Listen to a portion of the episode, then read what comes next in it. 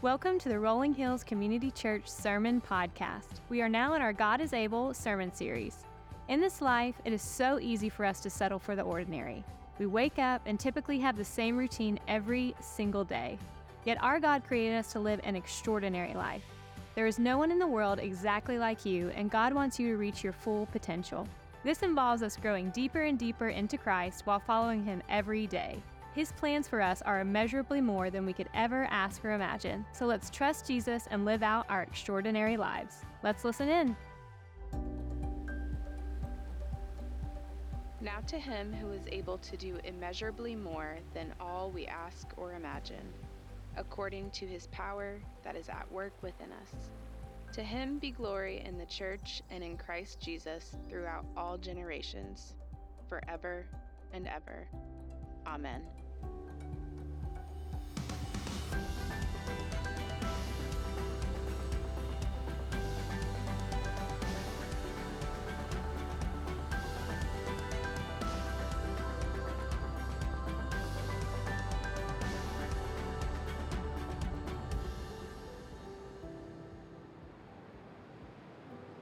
Good morning. I'm glad that you're here. I want to take a little bit of a survey just to kind of know where we're at and how folks are feeling today. If the first way in your home that you listened to portable music was on a big black round disc called an LP, would you, if you can, stand? LP, love it. Thank you guys for doing that. Okay, I love it. All right, have a seat, have a seat, have a seat. Yes, originally released in 1948. Now, now, the idea of a record had been going on since the early 1900s, and they were made out of something called shellac, um, and they broke really easily. Um, in 1948, they came out with something called the LP, and then eventually the EP. The LPs were 12 inches. You can now buy them at McKay's. And the EPs were 7 inches. I think they sell those too. And they were made out of vinyl, which was longer lasting. And that was, that's why we called them vinyls. It was a better thing. Um, and, and people used those for a long time. If the first way in your home that you listened to portable music was on a cassette tape, would you please stand? You know you how you would rewind it, you would put a pencil inside and you would kind of spin it around real quick and that's yes, there you go. Okay, you guys can have a seat. No idea, but the cassette tape actually came out in 1963. And this is something else I didn't know because my grandmother at the time still had an eight track player. Did you know that the cassette tape actually predates the eight track? Eight track came out a year later and tried to upset it, and basically the two dueled it out for about mm, 10, 15 years until the cassette tape eventually won. And that's how I grew up listening to music. There were people that predicted the downfall of all music during that season because you could make your own at home. Do you remember the idea of a mixtape? You could record music without buying it None of you did that, it's illegal. And give it to your friends and or girls that you liked as a way to get them to be interested. Yeah, that happened. That was a real thing. All right, so how many of you the first way that you listened to music was on something called a compact disc? It was just a tiny little plastic. Yes. Thank you for your honesty. I love it. Compact disc came out, looked like a tiny little record. They were really, really shiny. Eventually, people figured out how to burn those and make your own music on them too. It was supposed to revolutionize the industry and make it impossible for people to pirate music, but they figured it out and did. How many of you, the first way that you listened to music was over hundreds and hundreds of downloads on something called an MP3 player. It looked like an iPhone before there was an iPhone. Anybody out there MP3 players? You can stand I love it. Thank you. Some of the people in the room, my teenagers and younger, don't know any of the things that we're talking about. They would not pass this quiz if they went over to ML Rose on a Tuesday night for trivia night. They would not know any of these answers because in 2002, something called streaming came out, and you no longer needed any of these things in order to be able to listen to music. There's a lot of differences between the generations, and so many times people want to throw shade on one or the other. And that just means, for those of you who are used to listening to LPs, it means mm, not feel really nicely about them. Okay, so that's what we're talking about the idea of the generations. And, and so, a lot of times, the older generations, we get this, are looking down on the younger generations. And a lot of times, the younger generations are rolling their eyes at the older generations. And we get this. We know that this happened. And younger generations, I'm right there with you because 60 years ago, every home ever built had hardwood floors in it. And they covered it up with shag carpet. So they didn't always make the right decisions. The older generations did not always do everything perfectly. And now we are buying houses and going and pulling up the corner just to see why in the world did they cover all this up? But they did. And so not every generation makes the right choices. We're in Ephesians chapter 3 for the entire series that we've been in on this idea of God is able. And we've zeroed in on a couple of verses that have chronicled the entire life of Rolling Hills Community Church. If you are brand new to Rolling Hills this season, the past couple of weeks have helped us zero in on verses that we have thought of as primary importance since the inception of our church. And if you're just joining us today for the first time ever after six weeks, we've been in Ephesians chapter 3, looking at verse 20 and 21, zeroing in on why these verses matter so much. And it says this Now to him who is able. We're talking about the great God of this universe. Regardless of how many times we've messed up, regardless of how many failures we can chronicle in our lives, and they are many, we serve a God who is able. Who's able to what? To do immeasurably more. That's above and beyond anything that we might ask or imagine. And I've said over and over and over this series that I've got a wild imagination, and God is beyond even that, that He's able to do immeasurably more. Like we can't quantify it. We can't put a, a, label on it. We can't say everything that he's absolutely capable of because he's God, and we don't even have the vocabulary for it. He's able to do immeasurably more than anything that you and I would ask or imagine. What is it according to? His power. It's His power that's at work in us. And sometimes we want to put the blame on us, saying, like, well, the reason we're not experiencing God's power is because we, we don't have to have it in us. Like it's, it's His power that's at work. And so we say, To him be glory in the church. We talked about that last week, this idea, the past couple of weeks actually, the idea of like how God's glory is made available and alive in the life of a church. Flawed churches, failing churches, problematic churches, and that's actually every kind of church. Fully human beings, we make mistakes and we're messed up. And if you do find the perfect church, please send me an email because I will resign from this one and go there. They don't exist. And I love the idea of people in the world, and we all do it, and we all did it. And maybe you did it and you landed on this one, awesome. Maybe you're just here bypassing your way to the next one, that's great. But we all do that idea of like church shopping where we try on things. I do that at Target. You go in the little room, you try it on, you see if it fits. If it doesn't, you get a bigger size. Y'all give me a minute. And that's it. Like you go and you try them on, like we do shoes, to see if it works for us. And sometimes we like it and sometimes we don't. There's never going to be a perfect one. That doesn't matter because we're not giving glory to the church. We're not giving glory to a person. We're not giving glory to a song or a style or a genre or an LP or a CD versus anything in between. We're giving glory to Almighty God for His work in the church. And I love that Paul includes this last phrase that we're going to this week. Because the verse literally could have stopped there. Like it could have stopped last week where we just said, Now to him who's able to do immeasurably more than anything that we would ask or imagine according to his power that's at work within us, to him be the glory in the church and in Christ Jesus. And we could have put a period there, but Paul didn't. He continued in his writing to say, Throughout all generations, forever and ever. That's infinity. Amen.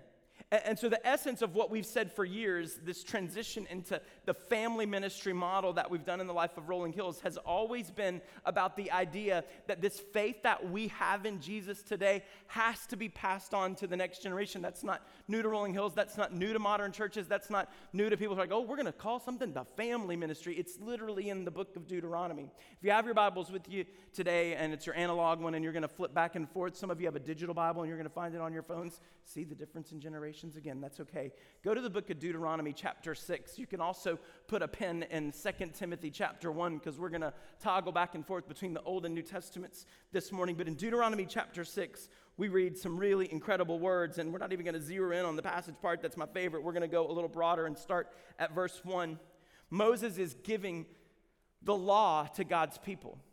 The, the wandering Israelites through a wilderness who are waiting for God to provide the promise of land and, and home and an ability to live and to be a nation, he gives them these words. These are the commands, the decrees, and the laws that your Lord your God directed me to teach you to observe in the land that you are crossing the Jordan to possess, so that you, your children, and their children, so that you, your children, and their children after them, it's your kids and your grandkids, may fear the Lord your God as long as you live by keeping all his decrees and commands that I give you, so that you may enjoy a long life. And then he says the word, Hear Israel and be careful to obey so that it may go well with you, so that you may increase greatly in the land that's flowing with milk and honey, just as the Lord, the God of your ancestors, promised you. Several years ago in 2019, before COVID, I was privileged to be able to go to the Holy Land and spend three and a half weeks wandering around in Israel. And I do remember my dear friend at the time on the trip, her name's James Zetta, and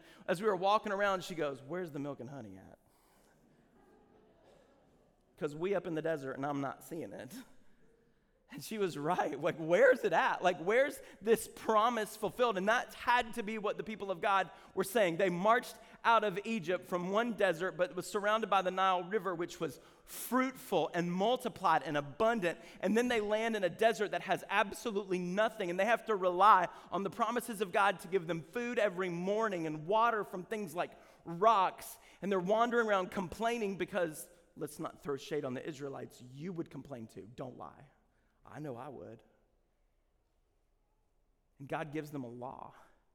He gives them words. He gives them an access point to understand who He is. And He says, Hear, Israel, and be careful so that it may go well with you when you enter into that land. The word here is the word Shema. And when we get to verse 4, we know that it's the central affirmation of all of Judaism. It's a prayer that they pray twice a day Hear, O Israel, the Lord our God, the Lord is one. It expresses faith in a single God, as opposed to every other nation on the planet at this time, which was worshiping a myriad of all kinds of false gods. Idolatry was everywhere. They came from a place of idolatry, they were walking into a place of idolatry, and God wanted to make sure that before they got there, they understood one clear and present truth that there was one great God of this universe.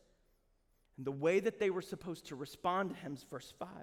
Love the Lord your God with all your heart and with all your soul and with all your strength. One time, this lawyer comes up to Jesus and is like, Hey, can you sum up the Old Testament for me and tell me what the most important command is? And Jesus looks at him. He says, Oh, yeah, it's found in Deuteronomy chapter 6. Love the Lord your God with all your heart, soul, mind, and strength. Bonus, I'll give you what the second one is it's love your neighbor as yourself. He's quoting Old Testament passages that matter to people. He's saying, Love God with everything that you have. These commands that I give you today are to be on your hearts. Like, as soon as we're told to hero Israel that God is one, our response is to love him with everything that we have. And the very next line is, oh, yeah, make sure that you impress this on your kids. Make sure you don't leave them out. Make sure that they understand the truths that I'm giving you today. Make sure that they understand the commands. Make sure that they know the stories. Impress them on your children. Talk about them when you sit at home, when you walk along the road, when you lie down, when you get up. Tie them as symbols on your hands and bind them on your foreheads. Write them on the door frames of your houses and on your gates. And I imagine the people in the back raising their hand and Moses being like, okay, save your questions till the end. And somebody just going like this, like, can I have your attention, please? And being like, Moses, Moses, we don't have doors. Oh, but you're about to get a door. You're about to have houses that you didn't build. You're about to be in cities that you didn't start. You're about to live in land that you didn't buy. Like, I'm giving you all of these incredible blessings. And when you get there, you're to write these words on the door frame. The last time they had doors, the dad and the family had to take a bunch of hyssop, which is a plant, and dip it in the blood of an animal and paint it on the door frame of their house to spare the life of their son. And now Moses is giving them a command when you get doors again, it's not going to be blood, it's going to be words. Those are the thing that's going to govern the lives of your kids. He says, When the Lord your God brings you into the land he swore to give your fathers, to Abraham, to Isaac, to Jacob, to give you a land with large, flourishing cities that you did not build, houses filled with all kinds of good things that you did not provide, wells that you did not dig, and vineyards and olive groves that you did not plant, then when you eat and are satisfied, Be careful that you do not forget the Lord who brought you out of Egypt, out of the land of slavery. And if you're sitting here today and you're thinking, well, I don't have kids, I don't know if I want kids, don't fade away. And if you're sitting here today thinking, well, I do have kids, but I've already raised my kids and they're gone, like, don't fade away because the next generation belongs to every single one of us. Moses didn't say, Hear, O Israel. Lord, Shema means to listen, but it also means to obey. Listen to this. Obey this. The Lord our God, the Lord is one. Love him with everything that you have. Everybody else put a pin in it. Moms and dads, listen up. No. He didn't take a pause and say, Parents, procreators, people in the room who have the 2.5s, listen to me for. No, it was to the entire nation of Israel. So, the people in the room who have no kids, the people in the room who don't want any kids, the people in the room who've already raised their kids, you are still on the hook for the next generation to know and follow Jesus Christ.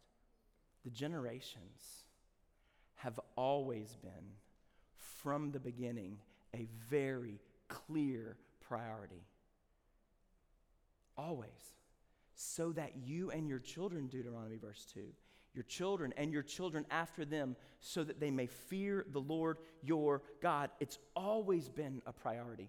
Psalm 78, verse 4 says this We're not going to hide them from their descendants. We're going to tell the next generation of the promises, the praiseworthy deeds of the Lord, his power, and the wonders that he has done. The greatest blessing to any mom or dad in this room, any grandparent in this room, is the children that God has provided.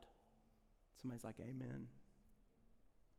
The greatest problem for anybody in the room for any mom or dad that's here, any grandparent that's listening, is the children that God has provided. Somebody wants to say amen to that too. But your children are sitting near you and you don't want to hurt their feelings. Generation Z includes anybody that's born between 1997 and 2012. That's all of my three children. Defining generations helps researchers know how information is translated, but it also helps them know how different groups of people at different ages and stages of life respond to different things in the world, like the invention of the iPhone or 9 11. We're coming up on an anniversary of something that happened when I was a newlywed. Imagine being somebody who was a first grader when that happened. Imagine the way that you would approach that if you were 55 when that happened. Some of you know. Like, how do you approach the things that happen in the world depending on the age and the stage that you are in life? There are currently 68 million Generation Zs living in the United States. By 2026, the majority of them will not be white. Here you go. 64% of Gen Zs use Instagram at least once a day. We're actually having a tutorial. Anybody in the back that's not on Instagram, if you want to be, I can help you later. I even know how to make a story. their number one fear, with 44% of them claiming this as their number one concern, is climate change. A close second is racism in our country.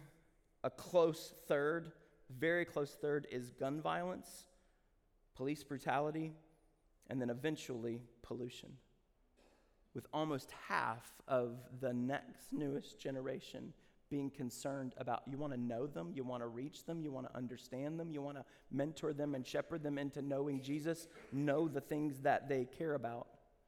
61% of them report feeling nervous, anxious, or on edge in just the past two weeks. 42% of them report feeling down, depressed, or hopeless over the same period of time. And that sounds like a terrible thing, but it's not. I'll put a different spin on it for you.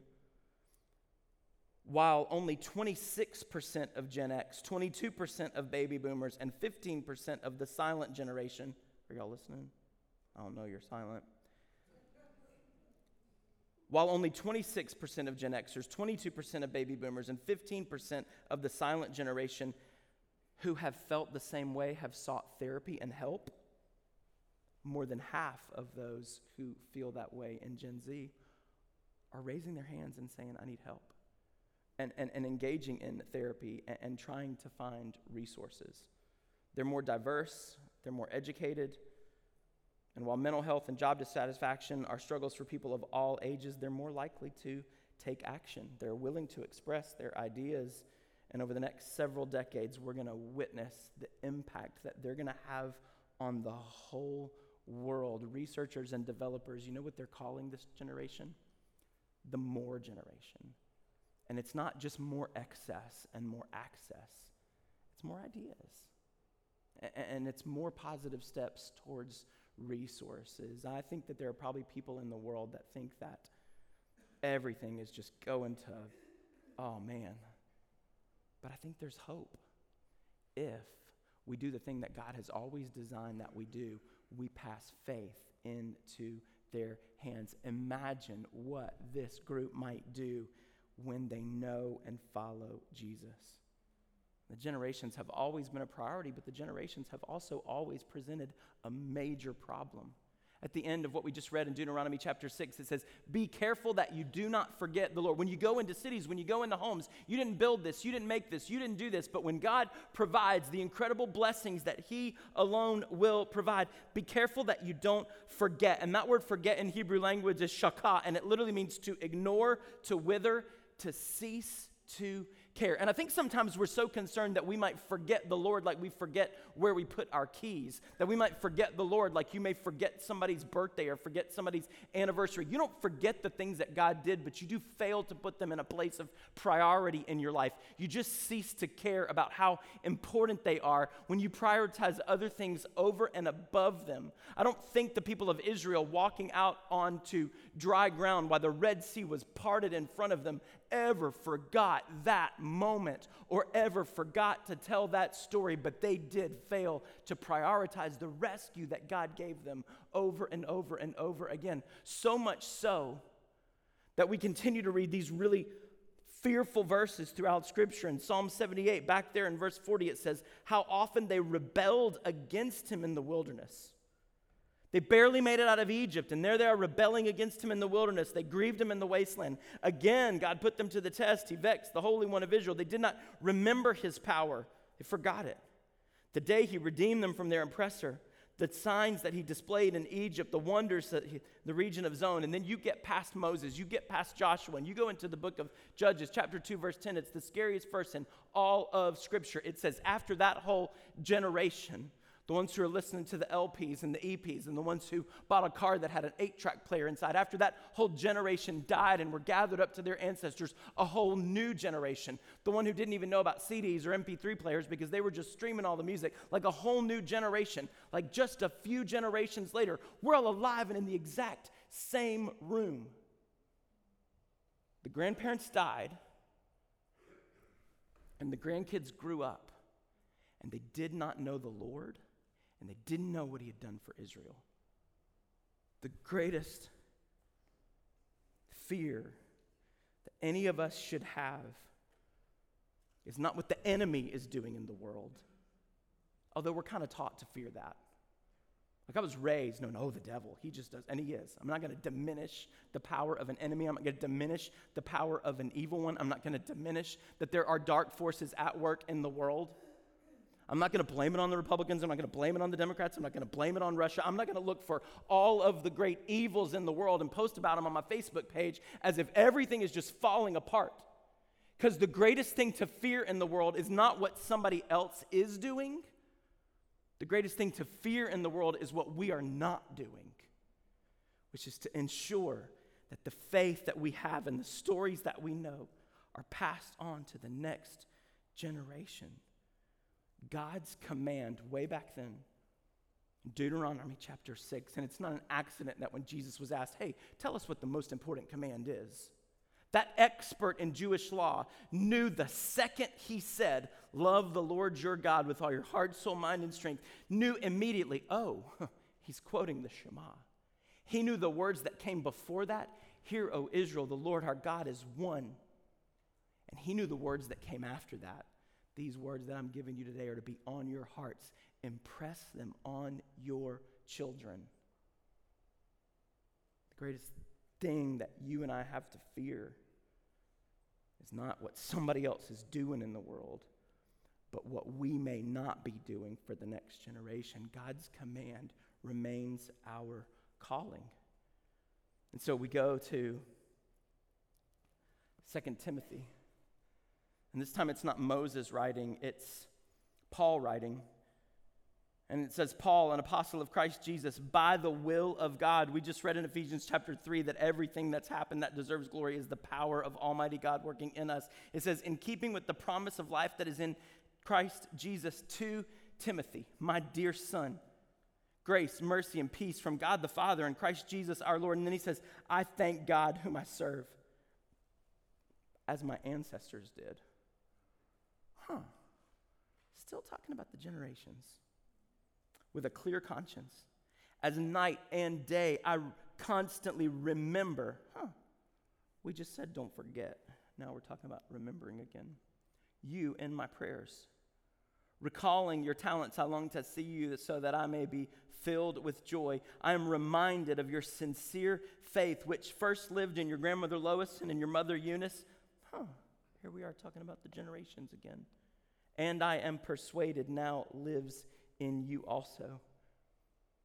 And then Paul gets to the meat. For this reason, I remind you hey, don't forget, fan into flame the gift of God which is through you through the laying on of my hands. For the Spirit God gave us does not make us timid, but gives us power, love, and self discipline. So do not be ashamed about the testimony about our Lord or of me, his prisoner. Rather, join with me in suffering for the gospel by the power of God. He has saved us and called us to live a holy life, not because of anything that we've done, but because of his own purpose and grace. The grace that was given to us in Christ Jesus before the beginning of time. But now it's been revealed through the appearing of our Savior Christ Jesus, who destroyed destroyed death and has brought life and immortality and light through the gospel.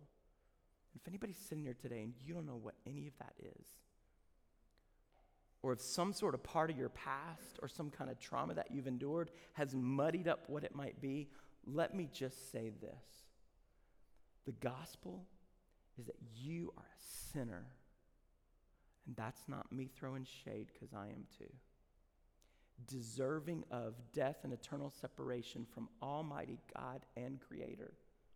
But in love, He destined that His Son would die in our place so that we might live. And it's through faith. There's nothing that we do to earn it, nothing that we do to achieve it, nothing that we do to secure it.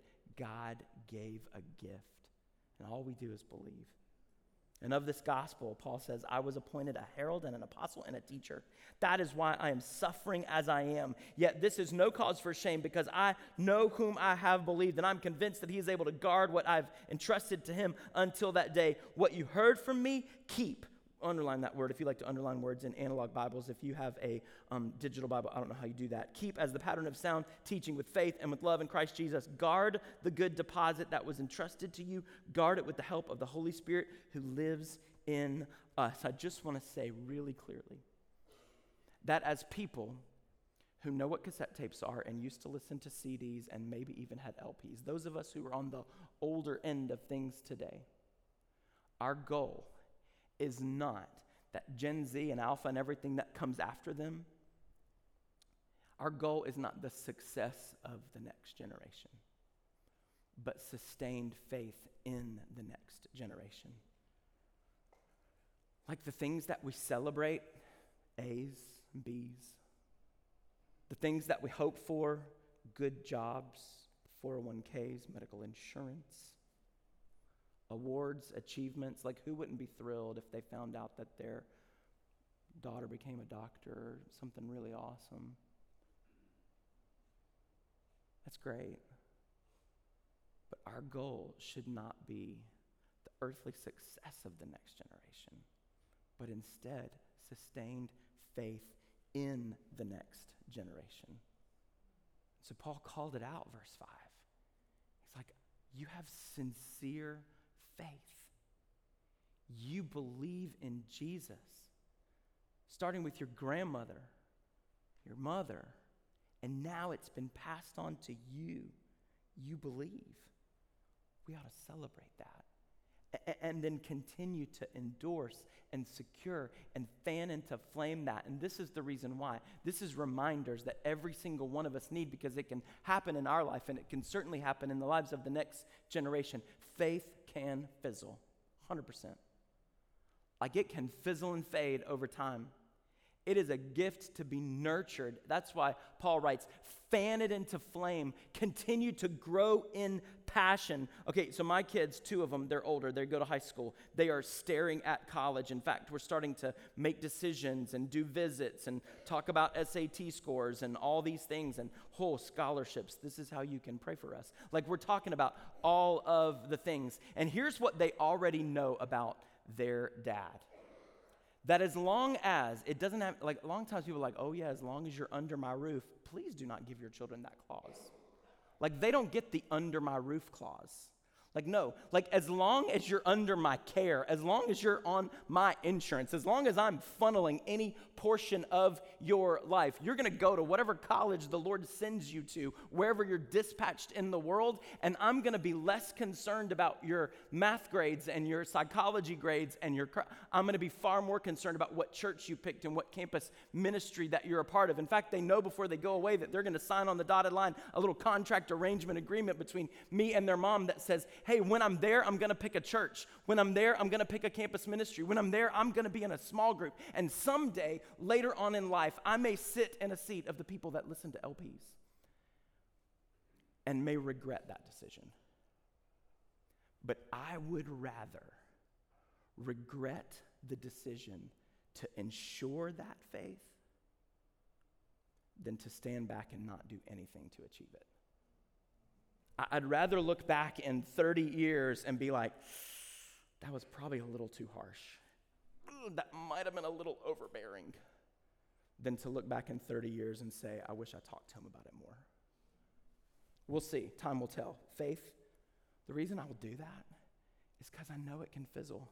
I know it can fade. I know that as the pressures of the world mount, it can take a back seat and then it can't even be in the car altogether. I know that when I started youth ministry 23 years ago, that somebody told me a stat that's been burned in my retinas ever since I read it. That 70% of the homegrown kids, this is the year 2000, that we grew up in the life of the church, that we raised up in small groups, that went to VBS, that got dunked into some water, that went on a mission, like 70% of them went away to college and never darkened the door of a church again. Now, thankfully, that stat has continued to go down, but guess what? So has church attendance.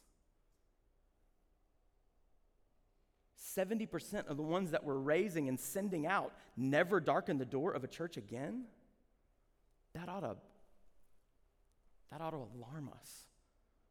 And the reason being is because faith can fizzle.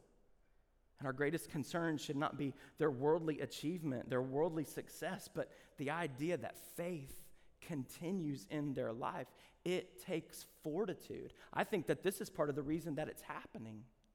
Faith takes fortitude. He says, Don't be ashamed of the testimony about our Lord or of me, his prisoner. Rather, join with me in suffering. We need to prep our kids to suffer a little bit. We like to protect them from all the problems in the world. We don't want them to experience disappointment. We don't want them to get cut from the team. We don't want them to get a bad grade. And we're willing to fight to make sure that everything always goes really well for them. Maybe that's why they can't sustain faith in a world that's full of problems because we haven't built them up with any kind of fortitude that says it's okay to be disappointed. It's okay to suffer. My mercy, it's okay to be the, told the word no. Sometimes I say no to my kids just because I haven't said no in a while. No other reason than that.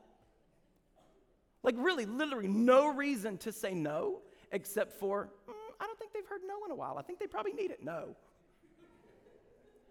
It's good for us. Faith, if you're going to sustain it, it takes fortitude through problems. We dishonor God when we don't know how to suffer for his sake. Faith freshens our memory. If you go back to Deuteronomy 6 and you skip down into verse 20, it says this whole passage about, like, hey, in the future, like, like in a long way off when you're already living in the land and your son says, hey, what are the meanings of, uh, of these stipulations? Like, what are the meanings of the decrees and the laws and everything that God has commanded? And you're supposed to tell them, we used to be slaves we used to be slaves of Pharaoh in Egypt, but the Lord immeasurably more. He brought us out of Egypt with a mighty hand. Before our eyes, the Lord sent signs and wonders, great and terrible, on Egypt and on Pharaoh and his whole household. But He brought us out from there to bring us in and give us the land that He promised our ancestors. The Lord gave us the antidote to idolatry it's memory. If we would just remember what God did and prioritize it in our lives, God doesn't need to be remembered. That idea of God needing to be remembered and needing to be honored implies that he's weak and that we can give him something that he does not have without us. God literally knows how good he is and doesn't need us to tell him. But guess who needs to say it? Me and you because I need the reminder. My kids need the reminder. My friends in the community around us, we need the reminder. 2 Timothy 1 9 says, He saved us and He caused us to live a holy life, not because of the things that we've done, but because of His grace and, and His purpose. When are we inspired to show the most love and to live the most holy? When we remember that Jesus saved us when we remember that we were doomed, when we think about what it was like to be slaves. Faith, it, it, it, refreshes our memory and allows us to recall the goodness of God. It, it, also fashions our future. Paul says, I, am I'm, uh, here I am, I'm appointed as a herald and an apostle and a, teacher. That word appointed means to be established and to be ordained. It means to be to set apart. And that's the truth for all of us. We were established, we were ordained, we were set apart to be his special possession in this world in order to what? To bring praise, to proclaim the excellencies of our creator and our savior and to ensure that this great singular God in the world that we love him, that we obey him and that we pass faith in him on to the next generation. The bottom line that we have to remember is that what's worth passing?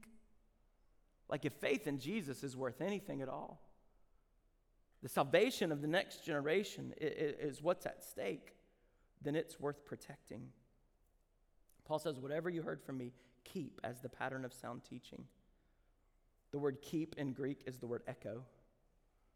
And we know what an echo is it's just to continue saying the same thing, repeating the same thing. It also means to have and to hold. We say those words in a wedding ceremony, it's to cling together.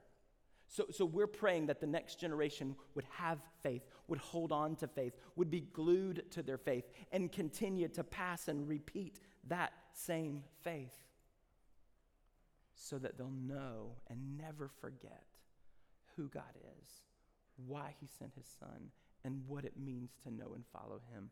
We have an incredible responsibility. You already heard from Kim Widener this morning. She's our preschool and children's ministry director and serving in preschool hallways and elementary school hallways. It, it's, it's our responsibility to ensure that everybody that's in one of those hallways gets to know what it means to have faith. We have student ministry for middle school and high school kids, and, and their lives are hanging in the balance. They meet during our 1030 hour, and a, uh, again on Wednesday nights, we have a student ministry director, Tristan here, who is pouring himself and the lives of his volunteers into weekly Bible study and fellowship and mission so that these kids can know how important it is to possess faith. Don't be somebody who sits on the sidelines of that. Many of you are praying for the next generation because you wish they were sitting right next to you, right here. I want to pray alongside you that they'll come back and that it'll be powerful. But I also want to issue a call to you to be one of the people that's investing in the ones who are right here.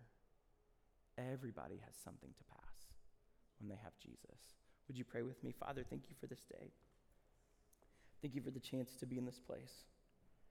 Thank you for the incredible word that you gave us, that you are able to do immeasurably more than all we ask or imagine. And so this morning, God, we ask, we name out loud the people that we do wish would come back, the faith that we wish would be restored, the lives that we wish would be returned, the faith that would be ensured to the next generation. We pray for our babies down the hall and for elementary school kids upstairs. And my mercy for our teenagers downstairs and the stuff that they walk through. We ask, God, that in your power and your mercy, that faith wouldn't stop with this generation, but it would be ensured to the next. And that you would make us passionate forebearers of what it means to know and follow Jesus and just how good he is, so that they can see it, trust it, and never want to depart from it. We love you, Jesus. And it's your fame that we want to proclaim throughout all generations, forever and ever. Amen. Thank you for listening to the Rolling Hills Sermon Podcast. Be sure to share this episode with any friends and family in your life who may benefit from it. And make sure you subscribe to be notified so you never miss a sermon. If you are interested in learning more about Rolling Hills, download our Rolling Hills app, follow us on social media, or visit our website at rollinghills.church. The Rolling Hills Sermon Podcast is a part of the Rolling Hills Podcast Network, available on Spotify, Apple Podcasts, and Google Podcasts. Thanks for tuning in.